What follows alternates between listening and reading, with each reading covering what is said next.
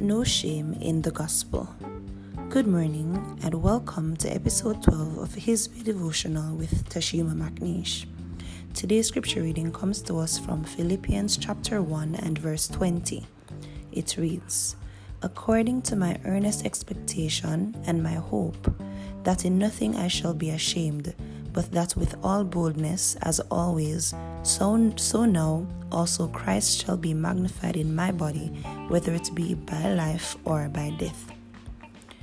Being ashamed is being reluctant to do something through fear of embarrassment or humiliation.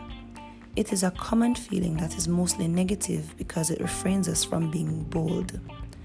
Many of us are ashamed of the gospel, and so we are oftentimes hesitant to share it with others. But if something is good and keeps you constantly uplifted, it is your duty to share it with someone who may be a little under the weather. For who knows what good one simple sentence of encouragement can do to someone who is gravely discouraged. Let us pray. Heavenly Father, we thank you for your word. Lord, give us boldness to share your goodness with others. Empower us to empower those who are in need and erase pride and shamefulness from our lives that we may live constantly in, the, in boldness. In your name we pray. Amen.